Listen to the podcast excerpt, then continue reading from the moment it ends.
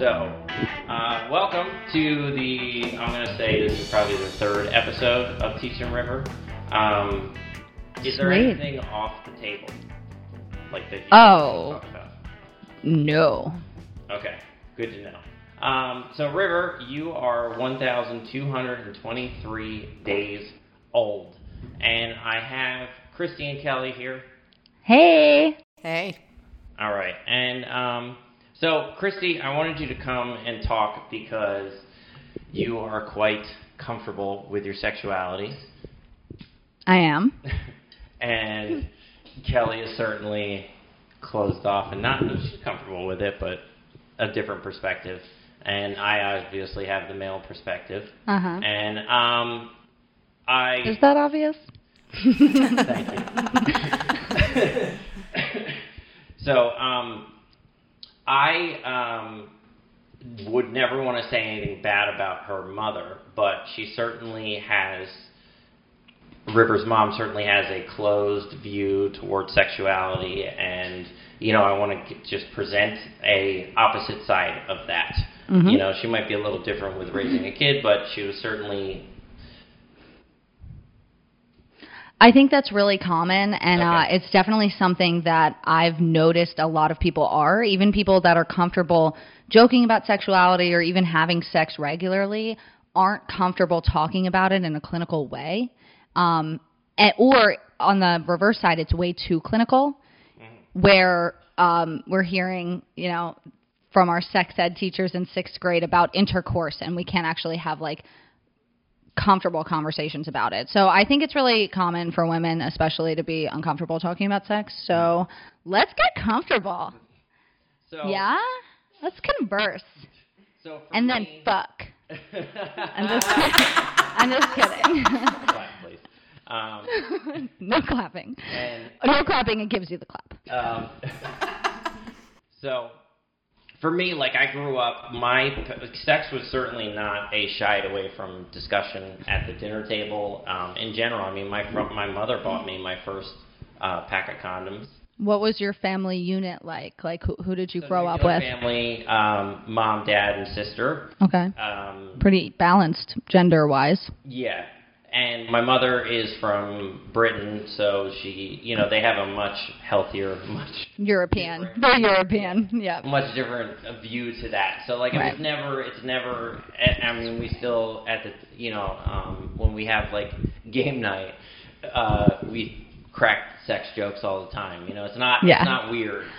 So you know, what was you? I know Kelly. We'll, we'll get your perspective first of of you know me and her have both been molested, so that definitely um, ties weirdness into sex.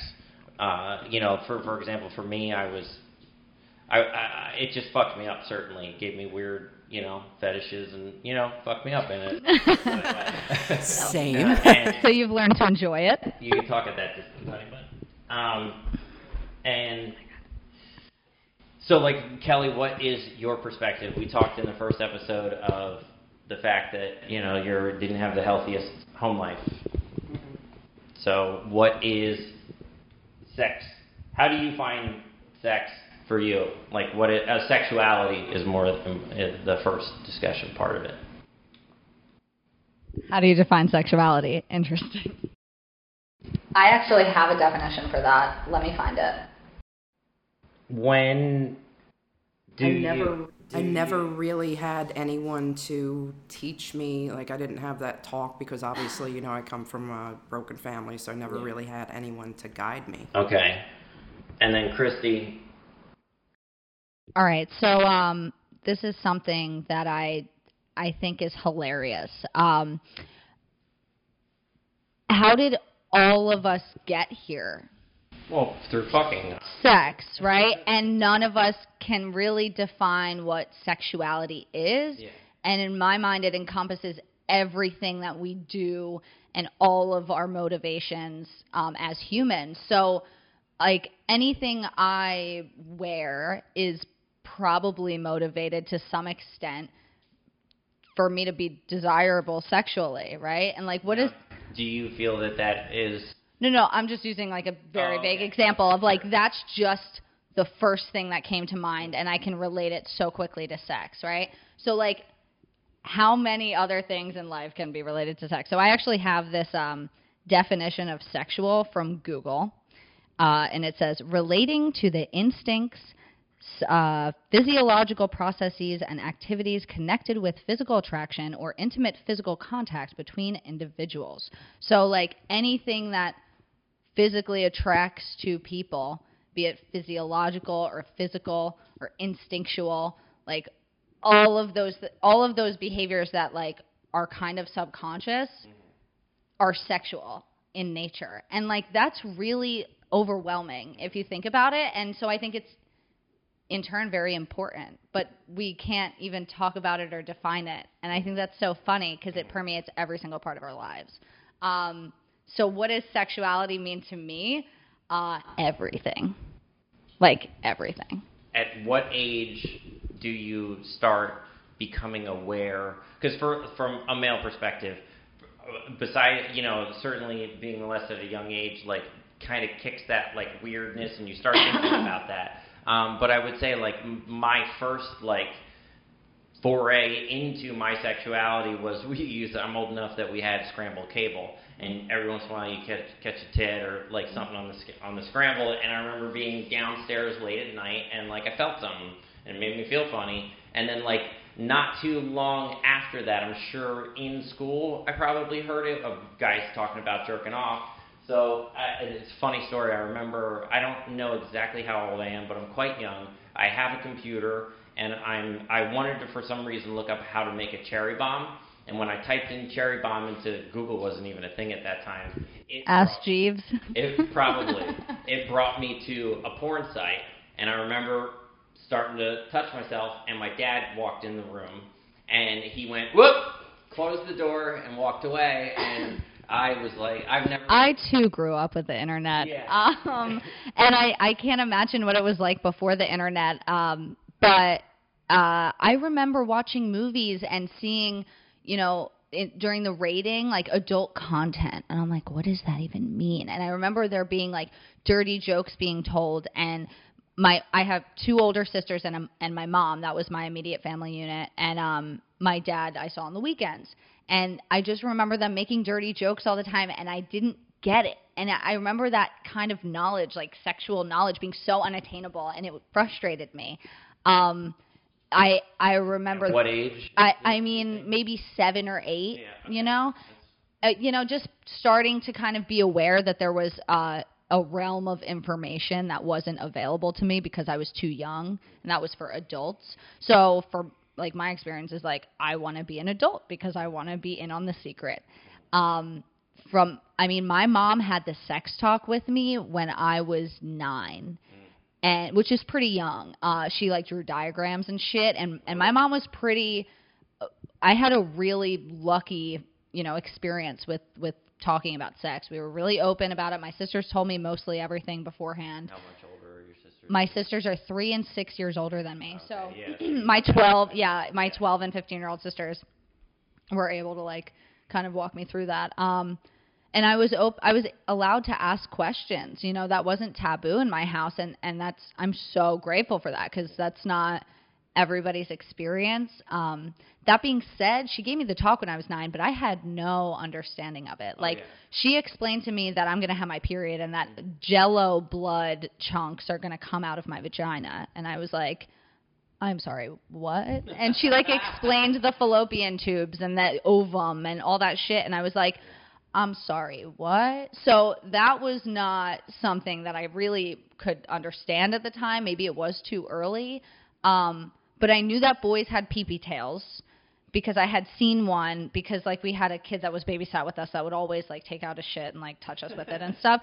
And I didn't even understand like what that was. I just knew I wasn't allowed to see it and that that was his privates and that he was supposed to keep them private and i'm pretty sure he's in an insane asylum now. So not, neither here nor there. Point is um, when i was 12 i had already realized that if i touch my vagina and rub it up against objects in the household that it, i would come. So i and i looked up some things on the I, uh, see, that's a, that's a, of my side.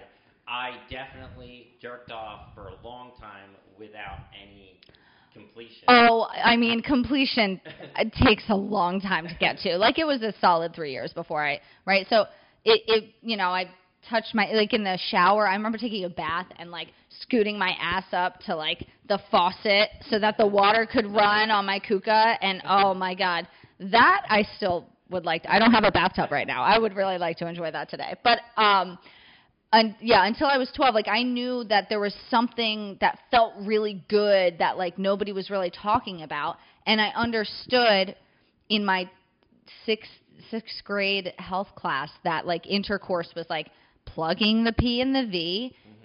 ejaculating, uh-huh. and getting the fuck out. And in hindsight, it wasn't very far off. You know, you meet a two pump chump, and that's exactly how it happens. But I didn't understand why people would do that if they weren't trying to have a baby.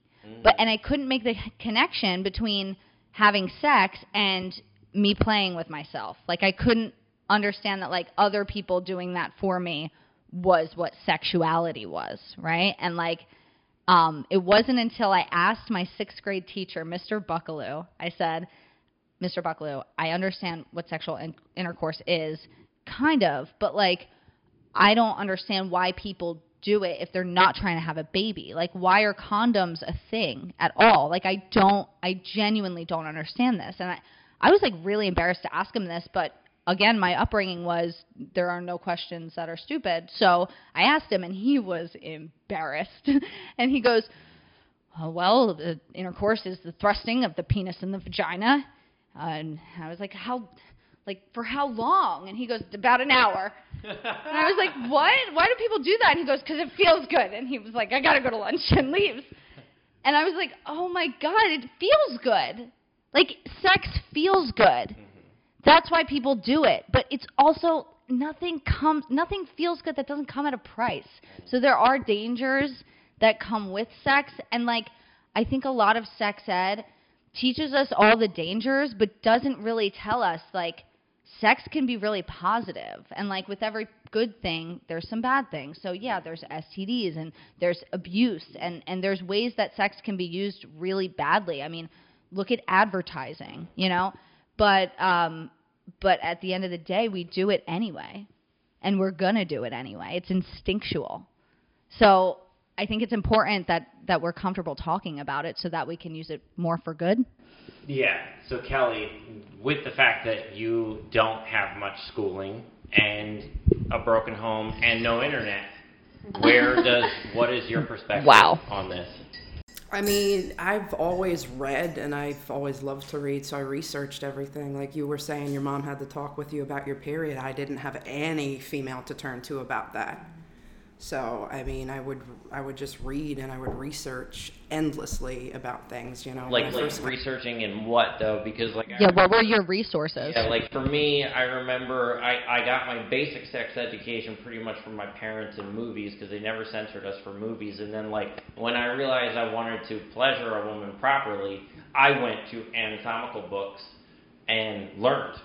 So is it, you know, I mean, these are fucking, you know, medical books to try and figure out what parts are what, you know, so what are you reading at the time? Love novels, dictionaries, yeah, a little bit of everything, pretty much. books Yeah, just in general, everything I could get my hands on. do you remember like a specific lesson being like oh my god I, I didn't know that before and i know that now or like i didn't understand what that was and now i understand what it was like a certain romance scene or something I mean, as far as like not that, but as far as like the masturbation thing, I really was a very late bloomer. I didn't like start masturbating until I was like 16, and I didn't lose my virginity until I was like 19. what did you masturbate with Um, righty, my right hand. Bit, no, no That was water. it. Oh my It God. was, like nothing like that. No, nothing fancy. one time i put a sharpie pen in my asshole Did you i was really? like 11 Eleven. Oh, How did that work out for you? really well Did it really? Wow. that's all you need Just a finger I, I don't disagree. Um, but it certainly took me probably till my late twenties to feel comfortable enough to branch into that area. I remember like one of my friends. I don't think I had put anything in my vagina yet at that Really? point. Yeah, no, because I I thought that you could get pregnant. But I didn't understand the first like I didn't I knew all the bits of information because people told me, but I couldn't put it together. Do you, Now, you know what I mean? So you, the, that sparks the thought in my head of I grow up with two parents who have no religion, uh, no God really. Oh. So they're it's very educational and very dry and straightforward and very jokey too. Um, and so then I feel that's probably why, like, there's certainly shame attached to it, but that I would probably attribute to the sexual abuse. But like, there's no shame around it. You growing up, I'm assuming in a semi-religious household, is there shame? Interesting assumption. Um, yeah, assuming only because so you know your dad. my dad i didn't grow up with my dad Ah. and and it's interesting um so uh, i grew up with my mom and my two sisters and my mom always had a husband of one variety or another and um and my mom always like it was just a female run household my mom always made the money if she had a guy there he like it was my mom's house right so um, she made the rules. There really wasn't religion. Depending on who she married, she would go to church for them or not. But it, there wasn't. It was it was definitely jokey and clinical. It wasn't it wasn't religious. Now on the other hand, my dad's side, on the weekends I would see my dad. My dad and my grandfather lived together. Um, interesting thing, my aunt had a baby when she was 15 Okay. because Catholicism does not uh, believe that abortions are right. Um, that's ridiculous. Let's just say that 15 year olds are children and should not be mothers. Um, I'm going to go on the record there and say that 15 year olds are babies and should not have babies. Uh, that being said, yeah, so when I was actually 14, which is how old my aunt was when she got pregnant, my dad it was my 14th birthday my dad picked me up for the weekend and we were driving up north and uh he w- we were listening to neil young right and uh, he turns it down and he goes chris you're not doing uh with boys are you and I just like my face got so hot and red, and I just like went to the window and I was like, "No, Dad!" And he's just like, "All right, good," and then turned up, helpless, helpless, helpless, and it, oh my God, it was so that was the whole conversation. And since then, and my dad and I are very close. We spend a lot of time together. I live with him now. Um, we do not address sex. Yeah. We act like it doesn't exist. And frankly, I think that's an appropriate way to handle sex with your dad. You know, um, my you know my mom. uh, On the other hand, I was just in Tampa visiting my mom, and um, I was just in Tampa visiting my mom, and she told me that uh, butt sex gives you hemorrhoids. So, you know, I don't know how good it is that we're that open, but um, my mom's side of the family is open, and I'm happy to have like those females in my life. And a lot of my friendships have developed into like very sexually open conversations, which is good because you want to like Yeah. bounce ideas off people and Absolutely. you know see if what you're doing is normal and appropriate and like what's that? Mm, Probably most of the education that I got, it, uh, obviously uh, not healthy, but from friends. Right. It, of course. I remember the first day that my mom, you know, drew in my notebook, gave me the talk about our periods. I told all of my friends, I educated them about what getting their period is. Now, was I a reliable source at nine years old? Probably not. But you know what? I probably had more information than anybody else they were getting it from at the time. So it's it's important that we're, I think, an informed society. So, is you know is the period talk and sex talk normally in the same? Uh, yeah, I think um, I think that once I have my period, I can have a child. So Oh, okay. I should be protected in terms of my information about sex. Like, God forbid, uh, you know, God forbid anything. Ha- I mean, we don't want babies having babies. And some of my friends got their period when they were seven years old. Some of my friends got their period when they were 17 years old. You know, I think, uh, I mean, it's only natural. Your body develops at that time. So, um, you know, you kind of instinctually and, and physiologically become horny, for lack of a better word, when you hit puberty. So when you get your period is a good time.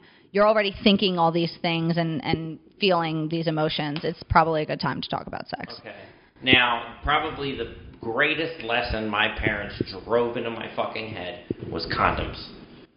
Hmm. That like that, if I were to think back and go, what did they teach me? It was condoms. I mean, like I would get home um, and there'd be I had so many condoms when I was I wasn't even having sex yet, and I was getting condoms, you know, because they just drove that in, and I didn't have um, unprotected sex until I was married. Pro- uh, honestly, it was only until we decided to have River. I'm sorry that River that you're hearing this, but uh, I mean that's the point is we don't want to be uncomfortable about it.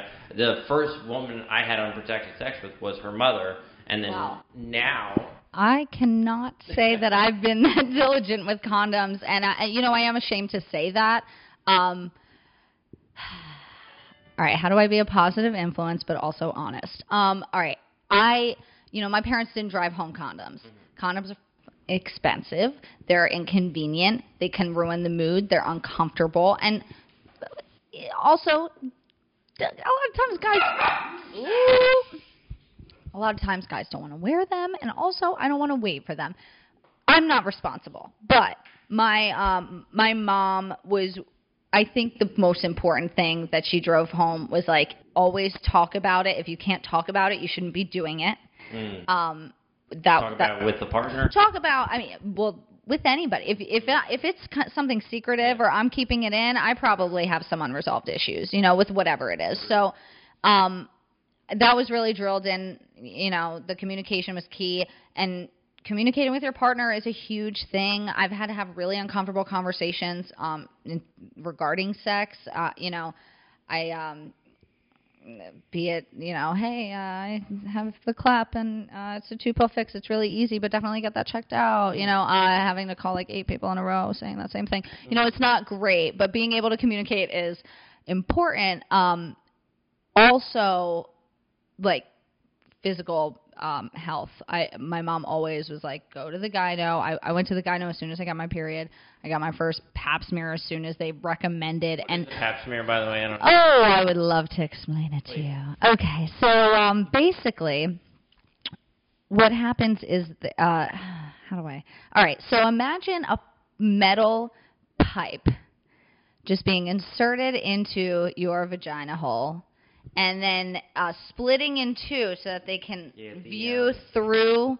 forget what that's called. That's Speculum. Speculum. that's the specula, speculum Speculum.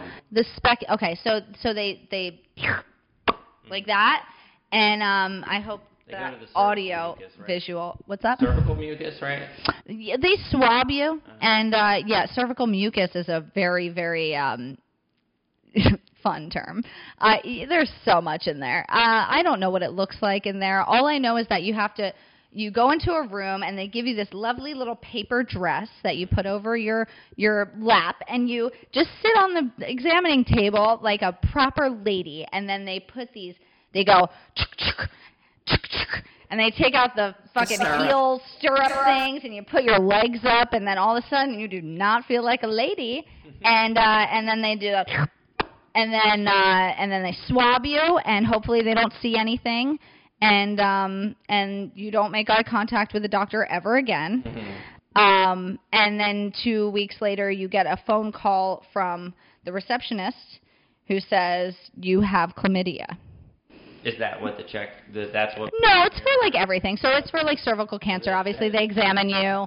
Um, they take you know swab tests or, or I have no idea. I'm not a doctor, but it's uncomfortable, but it's necessary. It's preventative care. Everyone should have one.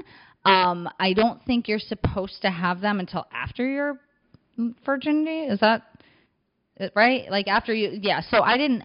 I I went to the gyno for the first time. I think when I was like 13, um, and she did not do the whole Pap smear. She just did the. Um, she she was Yugoslavian, and she said, "I uh, will now do internal exam." Internal. Antenna. And uh, she says, um, "Would you like me to stick my finger in your vagina or the anus?" And I was like, "Vagina." like I said it so fast. I was like, "I don't know." Um, so I got fingered by a doctor that day, but I was still a virgin, I think. So that's fine. Um, yeah, I don't know. It's just important to like always do preventative stuff. That way, like your body's taken care of. You can't like rely on whoever your sexual partners are to tell you if they have some funky issues. It's important to keep yourself clean. It's it's just important to know what the fuck's going on up there because honestly, I still have no idea what's going on up there. I have yeast infection right now as we speak, so that's fun. Solid. Yeah, I have a pill for it. That should be over the counter on the record. So that brings up another thought of um, virginity, losing the virginity. I'm sure from a female's perspective, it's much different than for a, for a guy. It was. I mean, I'm, I wasn't very. I was never really like a let's you know just get it done sort of thing. Uh, well, uh, that's kind of a lie because it was I. So my story is I was date. I was kind of dating uh, this girl for a long time. We we weren't like you know officially together um, at the time. My best friend Beth, um, she took my virginity so I could fuck my friend and not be a virgin and take her virginity. Wow. Um, I have so much to say. and, Okay, um, well- go ahead. Ah, it's just funny that like there's this concept of virginity that like there's this it, it's this idea that like having sex with a man will change who I am. It didn't because I lied about losing my virginity. like it, it didn't you know what I mean? It didn't matter. Like it didn't actually make a difference. I You lied about like I lied. like I so I chose People. the experience that I was like that's my virginity. Like you know what I so Need more data. so okay. So Something you were comfortable I with? was yeah. Okay, so I became a self-proclaimed make-out whore because I loved kissing people and I loved drinking alcohol. And um those things go hand in hand. And then I accidentally um gave or I I gave a couple guys head and didn't rem- Accidentally, I Wait, lied. like, I yeah, how do you remember it. accidentally It was get actually that? so. Okay, what happened was I was at a party and I was a freshman in high school, and these I was at a freshman in college's party. Um, I'm going to use names. Yeah. Yeah, First names. First names, right? So um, I was at this guy George's house, and my si- then he was a freshman in college. I was a freshman in high school. Um, his his friend Travis, my sister was hooking up with. She was a senior in high school. Travis was a freshman in college, right? So these guys are 19. I am 15, right? So uh, we know where this is going. So um, I was really drunk and I gave Travis head in his car and then threw up. And so that ended our romance. Um, that I did p- kind of consciously. I, I vaguely remember like deciding that I was going to do that. It was the third penis that I had ever had in my mouth. Okay. Um, and I wasn't good at it, right? I'm sure. I'm sure, right. night, So whatever. Um, dick for a long time. Right, right. So I, it wasn't until recently that I developed some kind of skill, and I will say, skill comes with, you know, Practice. not practice, but practice with someone you're comfortable with. You know, uh, practice with a. I, I thought for a long time, and this was the beginning of that time. I thought for a long time that if I practiced with a new person every day, because guys are allowed to do that in my, or at least in my culture.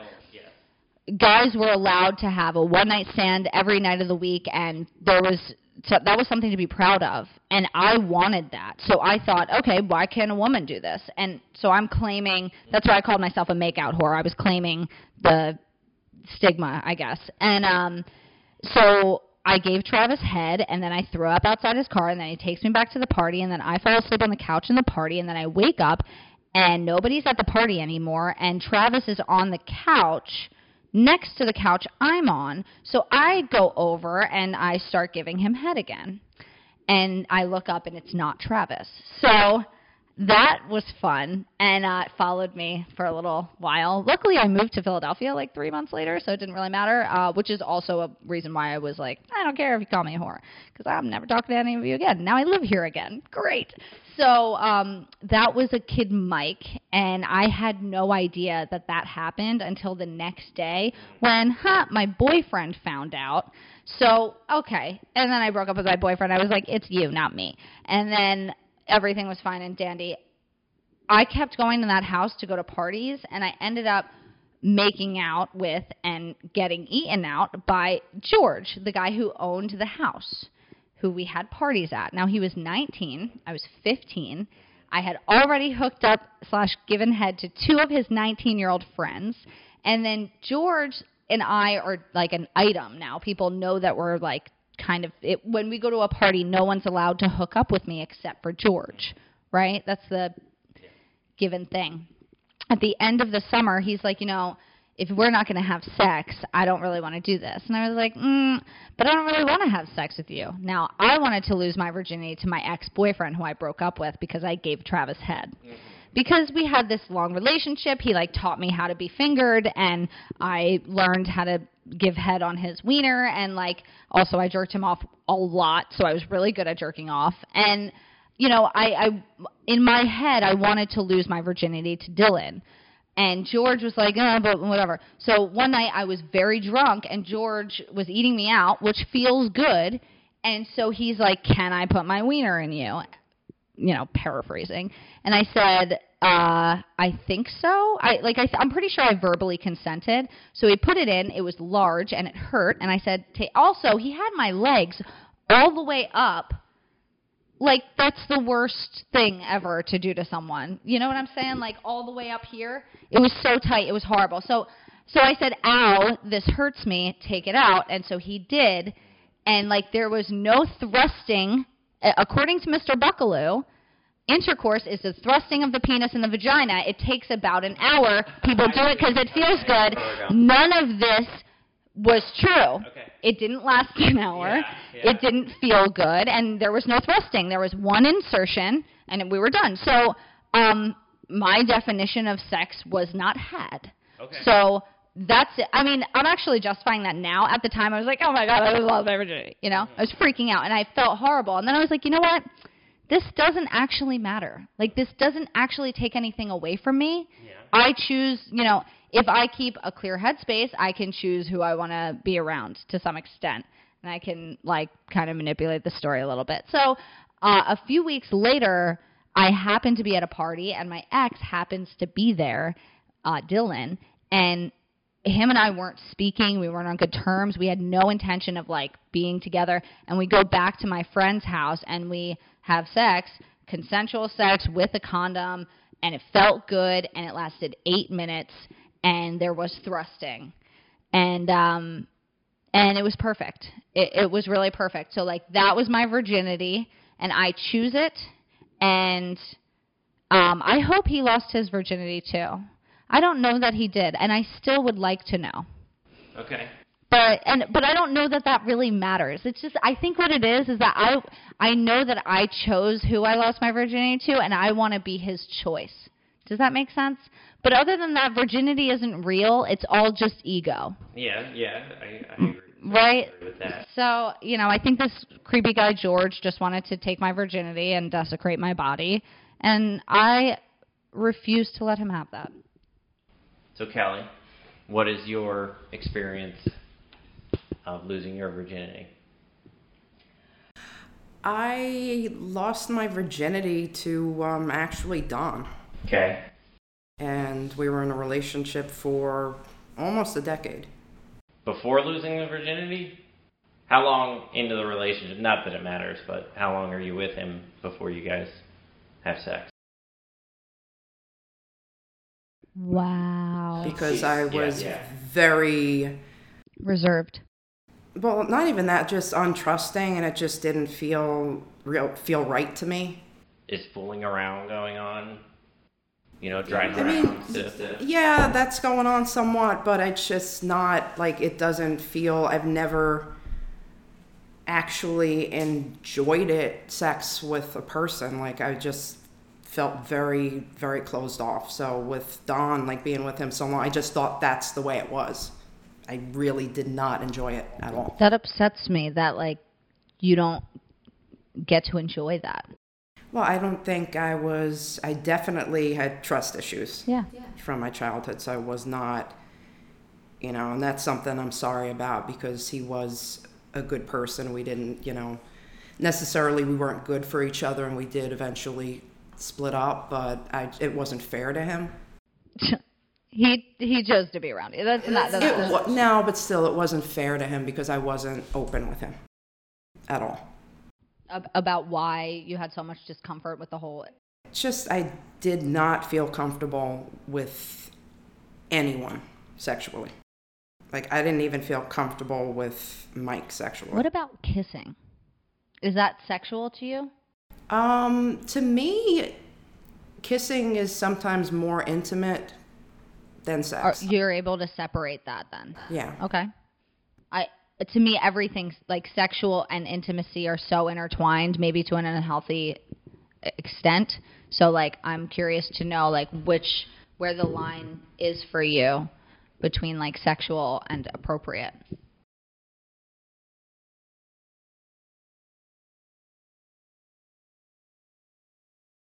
I, I can't answer it for you. Like any like so I would assume like for me any physical touch can be perceived pretty sexually.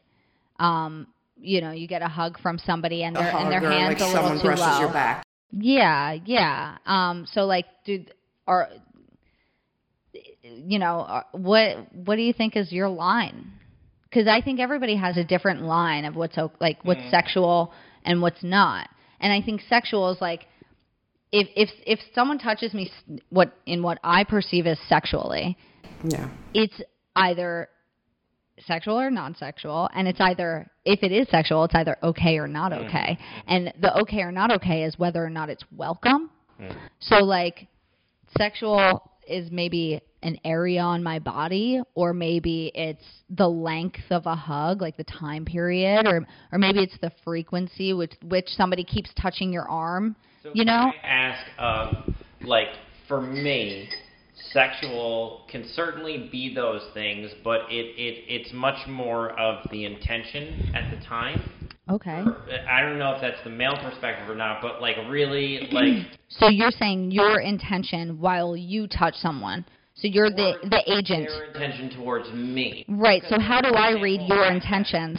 Say that again. How do I read your intentions? Well, I would be open about it, but like Okay. for example, um, one of my best friends, she's gay. Mhm. We w- we hug, we cuddle. Mhm. You know, when neither of us. Are I have had platonic cuddling. Close. We're we're you know, and and that would certainly be sexual between me and Kelly, but because Right. Because me and her's intention are very clear that I don't want to fuck her and she doesn't want to fuck me, but we want to you know be comfortable or because we are comfortable. I, I think so that it does boil down to like verbal communication at some point because um I, I have had platonic cuddling and it's it is really different and it's not the it's not defined by the kind of touch So I- necessarily. I think for me, like it kind of gets that definition because one thing I remember um, my grandmother saying and and really drilling into me, my father's side, uh, was she said, "You don't ever touch a woman's hand. You don't go to hold a woman's hand without asking first.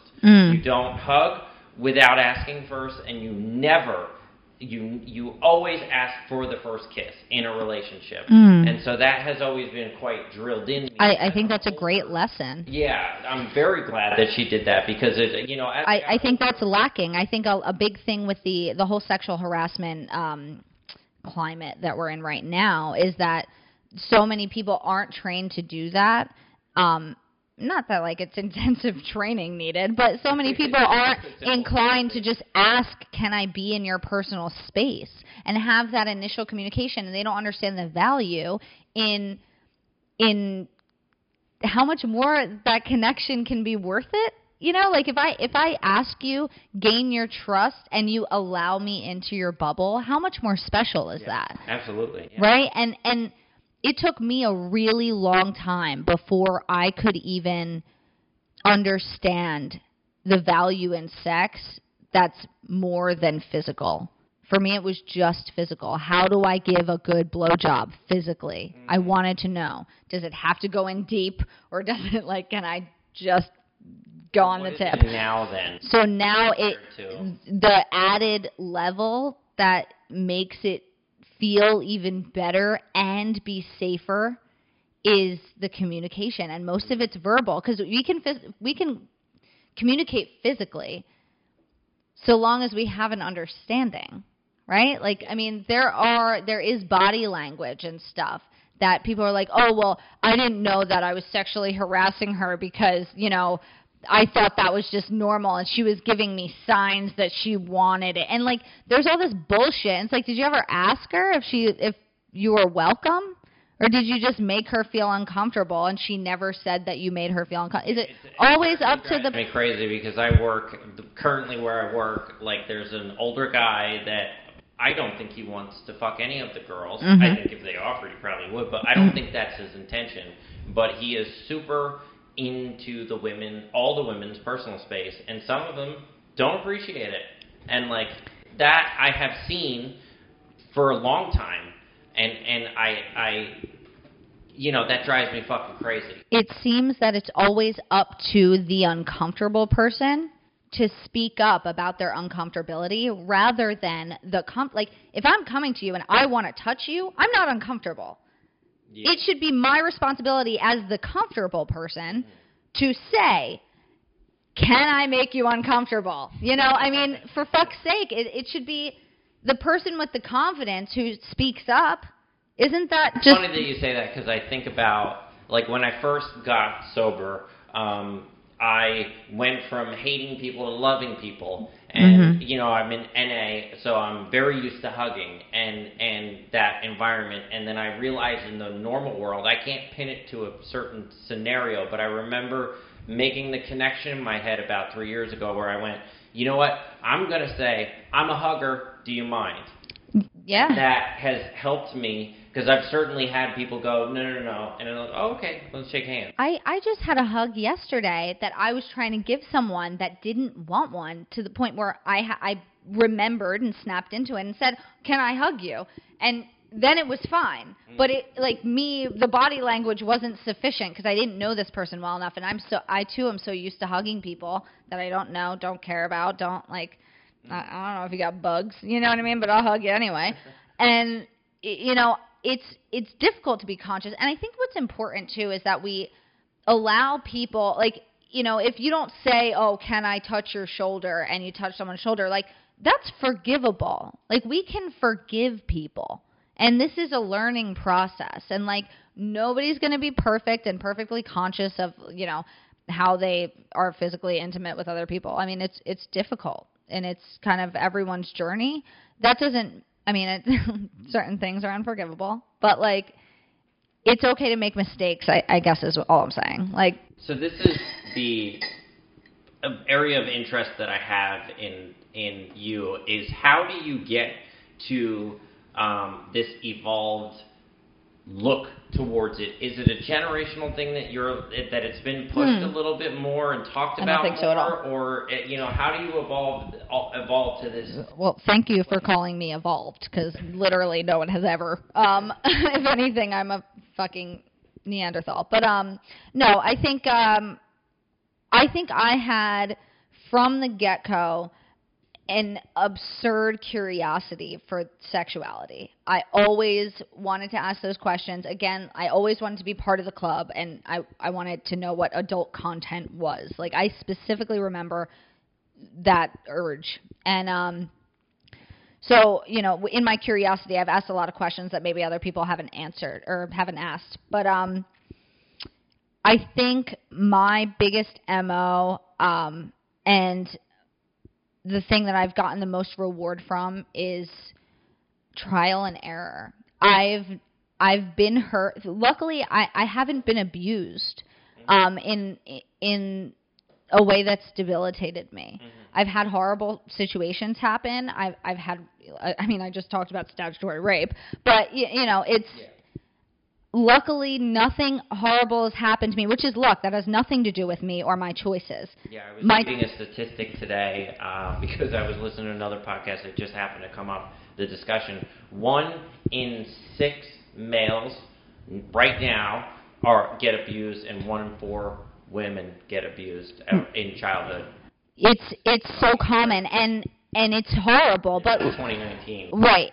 Exactly. Exactly. I mean, we're supposed to be a pretty progressive society and and it's just not people help themselves to what they want and people have certainly helped themselves to me um, i used to be a blackout drinker and i've been in countless situations i mean i couldn't possibly tell you all the people that have helped themselves to me and i'm not proud of that but the thing that i think has helped me to evolve is i don't stop trying and i don't stop seeking my satisfaction people have certainly gotten satisfaction from me and i will not be stopped to find my satisfaction. You know, I'm always looking to come harder and longer, and that's not going to change. I don't think. Um, I I used to be.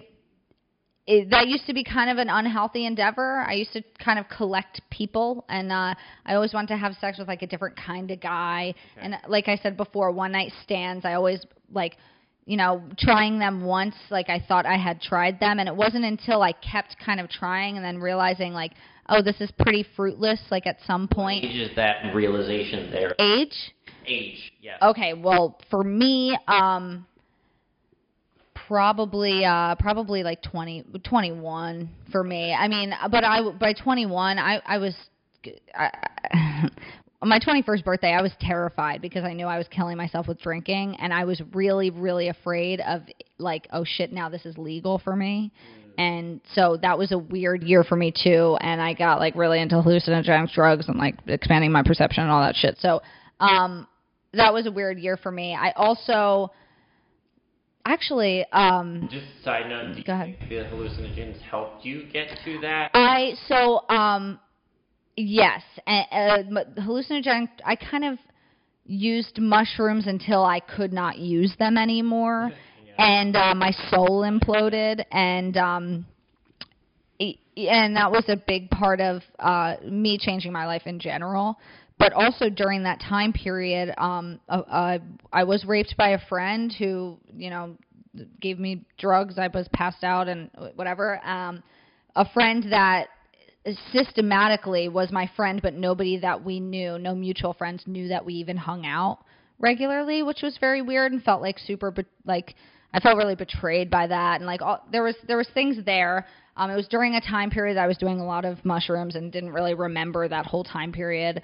Um, I had a I had a guy that was in porn stay at my house for three weeks and made me a sex slave like and then he threatened to kill me. That was in that time period. So like a lot of things happened in the spring summer of 2015 that like really made me realize okay maybe this experiment is going a little bit awry. The you know, being an alcoholic, do you think that that plays into this scenario, or do you? Well, I always wanted something more extreme, so I started, you know, um, I started trying to pursue men that had more dangerous careers and more um, lived kind of off the deep end and off the grid. I had this guy that I met in an RV in Arizona come and visit me, and like it's just I had so many weird experiences that I was just like, okay, I don't think more people is exactly what I need.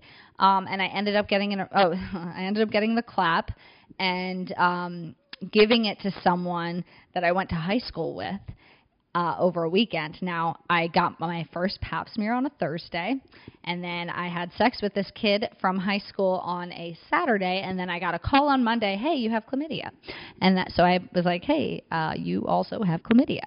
So him and I ended up uh, deciding we really enjoy having sex together. Let's do this all the fucking time. And then it became exclusive, and then we got in a relationship, then we moved in together, then we moved out, then we broke up, then we got back together, and we just like had this roller coaster of a relationship. But that was really the time period that I realized the value in um in getting comfortable with someone sexually, and like that's really when I learned what I'm into was with someone that I was comfortable with sexually. Um, it wasn't you know, with when I was shopping around with all these different people, figuring out what I liked. I mean, I tried women one night and I just I'm so heterosexual, so it just didn't work for me. I had to take a lot of drugs to like get through that cuz I really really wasn't into it. Um I I kind of I wish my experience had a little more variety in it in that in the gender sense, but it just doesn't cuz I'm not into that. Um but I learned what I like a butt plug. Um, you know, like I'm pretty vanilla. I learned that I'm vanilla actually, uh-huh. and that you know certain things kind of freak me out, and I was willing to try them, but I wasn't really really willing to expand on them. And that's kind of why I was fleety with certain people, okay. and I wasn't maybe as open minded as I thought.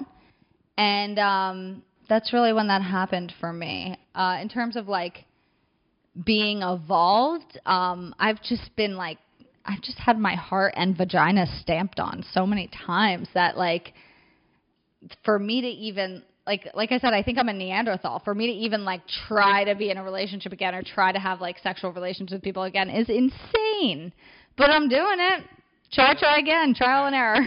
The the how does um, shame not mm. get because that's the biggest thing that I'm scared of that I'm because I'm from you know a sexual abuse situation that I found hallucinogens very young and I had the internet so I was able to research why I was most likely abused and then I was able to handle those emotions and the discovery because I was doing hallucinogens. I think I really put a lot of I don't think I, you know, I probably would have snapped if I didn't have the outlet of drugs to help me get through that pain. I certainly did it unhealthily, but like Interesting. shame, shame was able to be removed from my sexual life because, you know, um, somehow I was able to shake the shame of being, you know, raped as a kid, and, you know, being that you haven't been, I'm sure there is uh, shame, regular shame. So uh, Brene Brown um, says that shame uh, is universal. Only sociopaths don't have it, and the less you talk about it, the more you have it. And I right so. I used to be a person that claimed to be shameless, and obviously I was filled with shame. And th- that's when I did some of my most um, selfish and uh, self-destructive sexual acts uh, was when I claimed to be shameless and and I think you sex think can be a d- is to hurt yourself. Yeah, I, I think I put myself in positions that I, I claimed I didn't care that I was being mistreated, and I that's all. Like I, I just wanted to feel kind of alive. Now I, I'm an addict too, so I you know any distraction is a good distraction from reality and sex can definitely be a distraction from just the shame that I have in a chronic state, the human condition. You know, sex can definitely um, make me turn the other cheek to how horribly I feel, and and it can also be kind of a vicious cycle in terms of, um, you know, I. Uh, oh, you know, I don't have any shame, so let me have sex and show you how shameless I am, and then I have more shame, so then uh, I'm going to tell you I have less shame. You know, it's pretty pretty cut and dry how dangerous that can get, and I definitely did fall into that. But in being communicative and connecting with other people, that's the way out of that cycle I've found. In saying, like, this is what I need, and also this is what I want. What do you need, and what do you want? And maybe we can come to an understanding and help each other get there.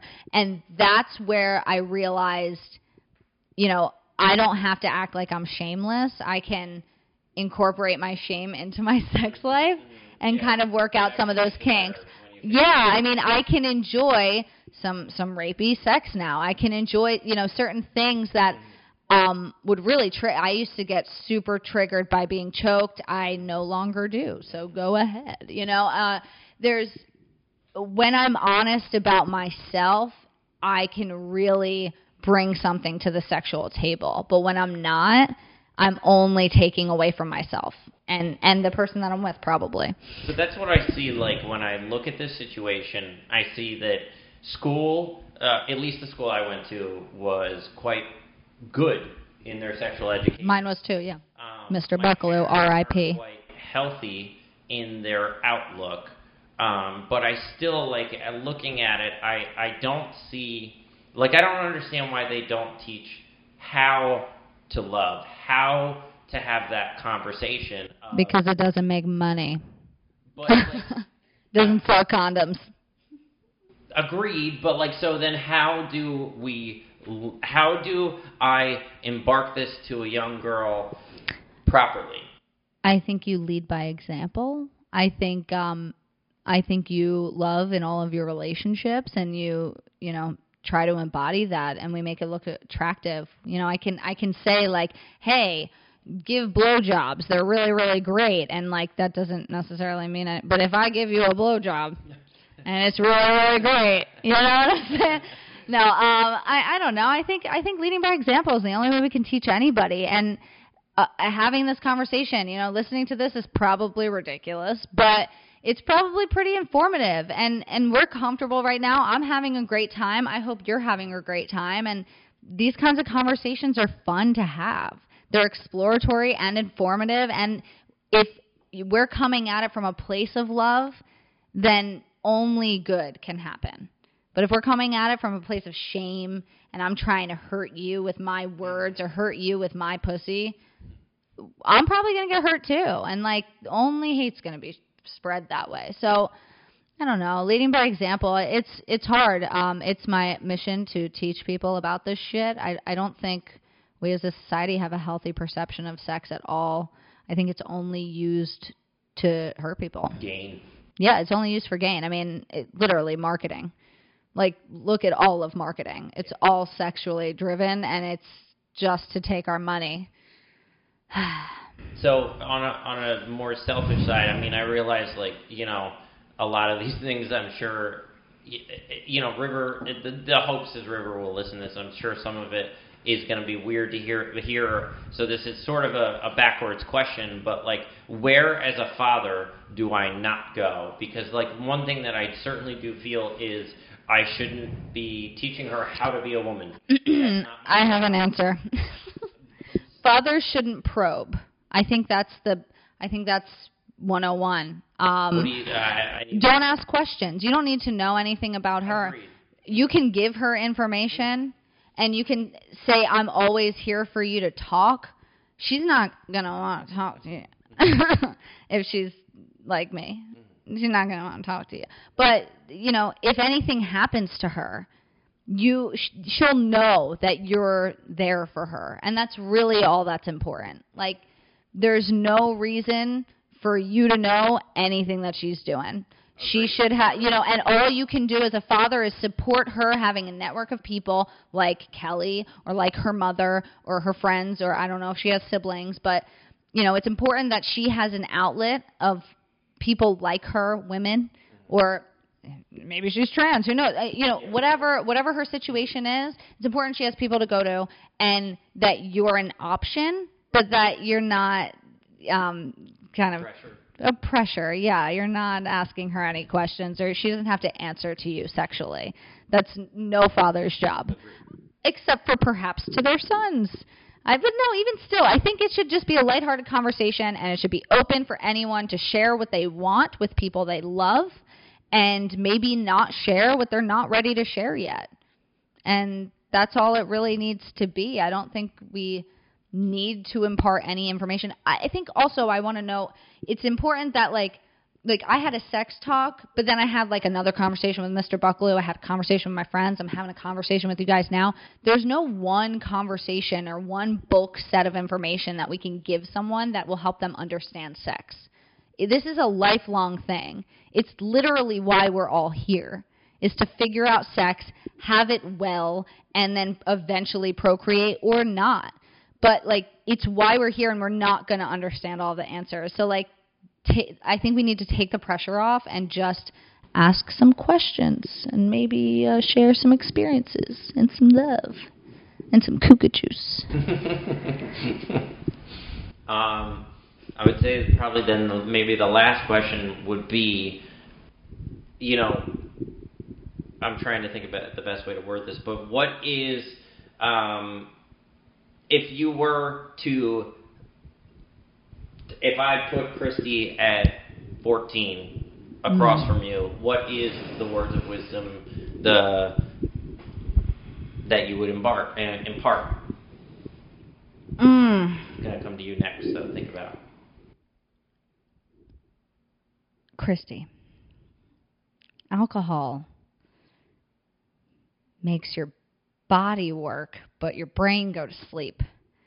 So when you're blacking out, people will do things to your body that you don't necessarily want them to do when your brain's awake. So maybe don't fucking black out so much and shit won't go down. Also, you're going to do what you want to do and maybe take one less wet mushroom. Very fair uh, that on that last part. So Kelly, what in sexuality, looking at young Kelly, what do you pass on? What is the lesson? You know, I, I mean, I'm sure everybody has regrets, but since we're in A, we tend to like not harbor on them. But like, so you know, what is the wisdom you're giving to to the youth? I guess it's like know your worth. I never knew my worth and just like choose a partner that you are actually attracted to. How do you find that worth? I'd just like the audience to know that Kelly is a smoke bomb. So hot. You're welcome. So how do you find that worth?